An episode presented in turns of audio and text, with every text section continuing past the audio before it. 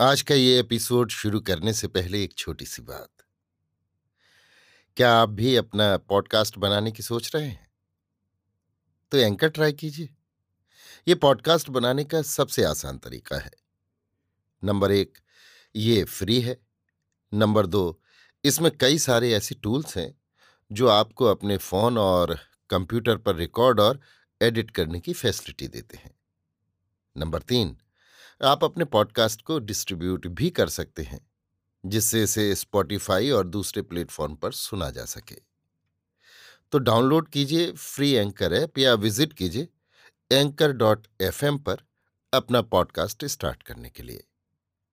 ये तो थी एक छोटी सी जानकारी, और अब शुरू करते हैं एपिसोड का सिलसिला। तो आज के एपिसोड में लीजिए सुनिए। रविन्द्रनाथ टैगोर के लिखे उपन्यास, चोखेर बाली के हिंदी अनुवाद, आँख की किरकिरी का भाग सैंतीस, मेरी यानी समीर गोस्वामी की आवाज़ में। विनोदनी जब यात्री शून्य जनानी डिब्बे में बैठी बैठी खिड़की में से जुते हुए खेत और बीच बीच में छाया वेष्टित एक एक गाँव देखने लगी, तब उसके मन में स्निग्ध निभृत ग्राम्य जीवन का चित्र जाग उठा। सोचने लगी अब वो गाँव के तरुछाया वेष्टित स्वरचित कल्पना नीड़ में नगरवास के सारे दुख दाह और शत वेदना से छुटकारा पाकर अपनी प्रिय पुस्तकों के साथ शांति से रहेगी और फिर ग्रीष्म ऋतु के शस्य शून्य दिगंत प्रसारित धूसर खेतों के पीछे सूर्यास्त का दृश्य देखकर सोचने लगी, अब मुझे किसी की भी ज़रूरत नहीं। उसका मन मानो सूर्यास्त काल की सुवर्ण रंजित स्तब्ध, विस्तीर्ण शांति में सब कुछ भूलकर आँखें मीच लेना चाहता है और तरंगों से विक्षुब्ध सुख दुख सागर से अपनी जीवन तरी को किनारे लगाकर निशब्द संध्या में किसी निष्कंप वट वृक्ष के नीचे बाँध रखना चाहता है और किसी चीज़ की उसे ज़रूरत ही नहीं। चलती गाड़ी में किसी किसी जगह आम्रकुंज से आम्र मंजरियों की सुगंध आती और वो अपनी स्निग्ध शांति से विनोदनी का मन भर जाती, उसे वेहवल कर देती। मन ही मन वो कहने लगी अच्छा हुआ, बहुत अच्छा हुआ। अपने को लेकर अब मैं खींचातानी नहीं कर सकती। अब मैं सब भूल जाऊँगी और सोऊँगी निश्चिंत होकर। गंवई गाँव की लड़की हूँ मैं। घर का और गाँव का काम काज करके संतोष के साथ आराम से अपना जीवन बिता दूँगी। इस तरह अपने त्रिषित हृदय में शांति की आशा लिए हुए विनोदनी ने गाँव में जाकर अपनी कुटिया में प्रवेश किया। किंतु हाय, शांति है कहाँ? यहाँ तो केवल शून्यता है, दरिद्रता है। चारों तरफ़ जो कुछ भी है, सब जीर्ण है, मलिन है, अनादृत है, श्रीहीन है। बहुत दिनों से बंद सीढ़शुदा घर की भभक से मानो उसका दम घुटने लगा। घर में थोड़ी बहुत जो चीज़ बस्त थी, वो भी कीटों के दंशन से, चूहों के उत्पात से और धूल मिट्टी के आक्रमण से बर्बाद हो गई थी। विनोदनी जब घर पहुँची, तब शाम हो रही थी। घर निरानंद और अंधकारमय हो रहा था। किसी तरह उसने बत्ती बटकर और तेल डालकर मिट्टी का दिया जलाया तो उसके धुएँ और क्षीण प्रकाश से घर की दीनता और भी ज़्यादा परिस्फुट हो उठी। पहले जो अवस्था उसे पीड़ा नहीं देती थी, आज वो उसे असह्य मालूम होने लगी और उसका संपूर्ण अंतकरण विद्रोही होकर ज़ोर से बोल उठा, यहाँ तो एक घड़ी भी नहीं कट सकती। आले में पहले की दो चार धूल से भरी पुस्तकें और मासिक पत्रिकाएँ पड़ी थीं, किंतु उन्हें छूने तक की उसकी इच्छा नहीं हुई। बाहर अंधकारमय वायुहीन आम के बाग में झींगरों की झनकार और मच्छरों की भनभनाहट सुनाई दे रही थी। विनोदनी की जो वृद्धा अभिभाविका थी, वे घर में ताला बंद करके अपनी लड़की को देखने उसकी ससुराल दूर गाँव चली गई थी। विनोदनी पड़ोसिनों के घर गई। वे उसे देखकर मानो चौक पड़ी। परस्पर एक दूसरे से कानाफूसी करने लगी। देखा, विनोद का रूप रंग कैसा निखर गया है। कपड़े लत्ते कैसे चुस्त दुरुस्त रखने लगी है, जैसे मैम साहब हो। और न जाने क्या क्या इशारे करके कभी विनोदनी की तरफ़ और कभी आपस में एक दूसरे के मुँह की तरफ़ देखने लगी। मानो जो बात इधर कुछ दिनों से फैली हुई थी, उन्हें उसके अब लक्षण मिल रहे हों। विनोदनी पद पद पर अनुभव करने लगी कि वो सब तरह से अपने गाँव से बहुत दूर चली गई है। अपने ही घर में अब वो निर्वासित सी हो गई है। संसार में कहीं भी उसके लिए कोई जगह नहीं रह गई है, जहाँ वो क्षण भर भी आराम से रह सके। डाकघर का एक बूढ़ा डाकिया विनोदनी का बचपन का परिचित था। दूसरे दिन विनोदनी जब तालाब में नहाने जा रही थी, तब रास्ते में चिट्ठियों का बैग लिए हुए डाकिया मिल गया। उसे देखकर विनोदनी से रहा न गया। वो जल्दी से उसके पास जाकर पूछने लगी, पंचू दादा मेरी कोई चिट्ठी है क्या? बूढ़े ने कहा, नहीं तो। विनोदनी व्यग्र होकर बोली, हो भी सकती है। दिखाना जरा। कहते हुए उसने जल्दी जल्दी बहुत सी चिट्ठियाँ उलट डाली, किंतु उसकी कोई नहीं निकली। उदास मुँह लिए हुए वो नहाने चली गई। तालाब के घाट पर पहुँचते ही उसकी एक सखी ने सकौतुक कटाक्ष के साथ कहा, क्यों री बिन्नो? चिट्ठी के लिए तो इतना फड़फड़ा क्यों रही थी? एक दूसरी पर गलभा ने कहा, वाह री वाह, तू भी खूब है। डाक से चिट्ठी आवे ऐसे भाग्य भी तो होने चाहिए। हमारे तो पति, देवर, भाई सब परदेश में काम करते हैं, पर डाकिया की कभी हम पर दया ही नहीं होती। इस तरह बात बात में परिहास स्पष्ट और कटाक्ष तीव्र होने लगा। विनोदनी बिहारी से अनुनय कराई थी कि वो रोज नहीं तो कम से कम हफ़्ते में दो बार, ज़्यादा नहीं तो दो चार लाइन की चिट्ठी उसे ज़रूर डाल दिया करे। किंतु आज ही चिट्ठी पाने की संभावना अत्यंत कम थी। फिर भी विनोदनी की आकांक्षा इतनी प्रबल हो उठी कि दूर संभावना की आशा भी वो न छोड़ सकी। उसे ऐसा मालूम होने लगा कि मानो कलकत्ता छोड़े उसे बहुत दिन हो गए। शत्रु और मित्रों की कृपा से विनोदनी से ये छिपाना रहा कि महेंद्र के साथ उसके अनुचित संबंध की निंदा गाँव में घर घर फैल गई है। उसके लिए यहाँ शांति कहाँ है? विनोदनी गाँव वालों से अपने को निर्लिप्त रखने की कोशिश करने लगी। इससे गाँव वाले उस पर और भी ज़्यादा नाराज़ हो गए। उनके लिए वांछनीय नहीं कि पातकिनी उनसे अलग रहकर उन्हें घृणा और निंदा करने के विलास सुख से वंचित रखे।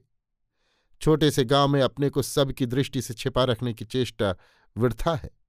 यहाँ आहत हृदय को लेकर किसी कोने में जाकर एकांत अंधकार में उसकी सेवा करने का अवकाश नहीं। इधर उधर से सबकी तीक्ष्ण कुतूहल दृष्टि आकर शत स्थान पर पड़ती ही है। विनोदनी की अंत प्रकृति टोकनी के भीतर की सजीव मछली की तरह जितनी ही छटपटाने लगी उतनी ही चारों तरफ़ की संकीर्णता से टकराकर अपने को वो बार बार आहत करने लगी। वो समझ गई कि यहाँ स्वतंत्रता से पूरी तरह वेदना को सहने का भी स्थान नहीं। दूसरे दिन चिट्ठी पाने का समय उत्तीर्ण होते ही विनोदनी घर का दरवाज़ा बंद करके चिट्ठी लिखने बैठ गई। उसने लिखा, लाला जी, डरने की कोई बात नहीं है। मैं तुम्हें प्रेम की चिट्ठी लिखने नहीं बैठी। तुम मेरे विचारक हो, मैं तुम्हें प्रणाम करती हूँ। मैंने जो पाप किया है तुमने उसका कठिन दंड दिया है। तुम्हारा आदेश पाते ही मैंने उसे शिरोधार कर लिया है। दुख सिर्फ़ इतना ही है कि दंड कितना कठोर है, सो तुम देख न सके। अगर तुम देखते या जान पाते तो तुम्हारे मन में दया आ जाती। किंतु मैं उससे भी वंचित रह गई। तुम्हारा स्मरण करके और मन ही मन तुम्हारे चरणों के पास सिर रख के मैं इसे भी सह लूँगी। किंतु प्रभु, जेल खाने के कैदी को क्या खाने पीने को भी नहीं मिलता? शौक की खुराक नहीं। जीने के लिए जितने की ज़रूरत होती है, उतनी खुराक तो उसे मिलती ही है। तुम्हारी दो चार पंक्ति की चिट्ठी मेरे इस निर्वासन की खुराक है। वो भी अगर ना मिले, तब तो ये मेरा केवल निर्वासन दंड ही नहीं, प्राण दंड है। मेरी इतनी ज़्यादा परीक्षा मत करो मेरे दंडदाता। मेरे इस पापी मन के अहंकार की सीमा नहीं थी। मैंने कभी ये स्वप्न में भी नहीं सोचा था कि किसी के भी आगे मुझे इस तरह सिर झुकाना पड़ेगा। तुम्हारी जय हुई है प्रभु। मैं विद्रोह नहीं करूँगी, किंतु तुम मुझ पर दया करो, मुझे जीने दो। इस वनवास में जीने के लिए थोड़ी बहुत पूंजी तो मुझे भेज दिया करो, फिर तुम्हारे शासन से मुझे कोई भी किसी तरह टला नहीं सकता। बस इतनी सी दुख की बात तुम्हें जता दी और जो जो बातें मन में जमा हो रही उन्हें कहने के लिए छाती फटी जा रही है, किंतु उन्हें ना कहने के लिए मैं प्रतिज्ञा कर चुकी हूँ। और उस प्रतिज्ञा की मैं रक्षा कर रही हूँ। तुम्हारी विनोदा भाभी विनोदनी चिट्ठी डाकखाने में छोड़ आई। गाँव के लोग छीछी करने लगे। कहने लगे, अब तो घर का दरवाज़ा बंद किए रहती है। चिट्ठी लिखा करती है। चिट्ठी पाने के लिए डाकिया पर टूट पड़ती है। दो दिन कलकत्ते कह रहे आई? लज्जा धर्म सब कुछ खो आई। इसके दूसरे दिन भी कोई चिट्ठी नहीं आई। विनोदनी दिन भर चुपचाप बैठी रही। उसका चेहरा कठोर हो उठा। भीतर बाहर चारों तरफ़ के आघात और अपमान के मंथन से। उसके हृदय के अंधकार समुद्र के नीचे से निष्ठुर संहारक शक्ति, कठोर मूर्ति धारण करके बाहर निकलने को उद्यत हो गई। उस निदारुण निष्ठुरता के आविर्भाव का अनुभव करके विनोदनी ने मारे डर के घर का दरवाज़ा ही बंद कर लिया। उसके पास बिहारी की कोई भी निशानी नहीं थी। न तस्वीर थी और न चिट्ठी, कुछ भी नहीं था। फिर भी उस शून्यता में मानो वो कुछ ढूँढने लगी। बिहारी के किसी एक चिन्ह को छाती से लगाकर वो अपनी सूखी आँखों में पानी लाना चाहती है और उस अश्रु जल से हृदय की संपूर्ण कठिनता को गलाकर, विद्रोह वाहिनी को बुझाकर, बिहारी के कठोर आदेश को वो अपने हृदय के कोमलतम सिंहासन पर बैठाए रखना चाहती है।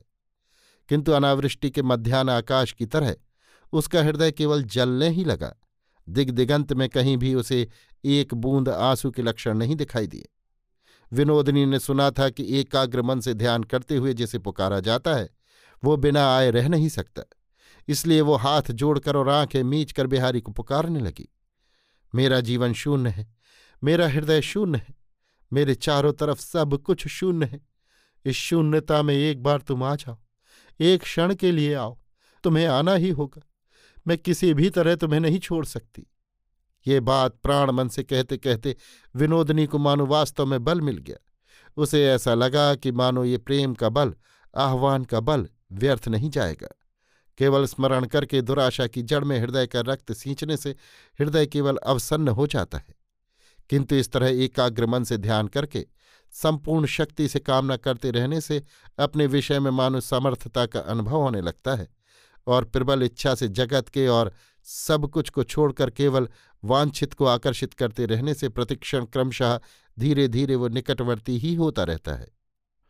बिहारी के ध्यान में जब संध्या के दीप शून्य अंधकार से, घर निविड़ रूप से परिपूर्ण हो उठा और जब समाज, संसार, गाँव, शहर, समस्त त्रिभुवन प्रलय में विलीन हो गया, तब विनोदनी सहसा बाहर से किसी के दरवाज़ा खटखटाने की आवाज़ सुनकर बड़ी फुर्ती से उठ खड़ी हुई और संशयहीन विश्वास के साथ दौड़कर दरवाज़ा खोलकर बोली, आ गए प्रभु? उसे दृढ़ विश्वास हो गया था कि इन क्षणों में इस संसार का और कोई भी उसके द्वार पर नहीं आ सकता। महेंद्र ने कहा, आ गया विनोद। विनोद ने असीम विराग और प्रचंड धिक्कार के साथ बोल उठी, जाओ जाओ तुम यहाँ से, अभी तुरंत चले जाओ। महेंद्र अकस्मात स्तंभित सा रह गया, इतने में क्यों री बिन्नो? तेरी ददिया सास अगर कल कहती हुई कोई प्रोढ़ा पड़ोस दरवाजे के पास आ गई और महेंद्र को देखते ही ओ मेरी मैया कहकर लंबा घूंघट खींचकर तुरंत वहाँ से भाग गई। अभी आप सुन रहे थे रविन्द्रनाथ टैगोर के लिखे उपन्यास, चोखेर बाली के हिंदी अनुवाद, आँख की किरकिरी का भाग सैंतीस, मेरी यानी समीर गोस्वामी की आवाज़ में।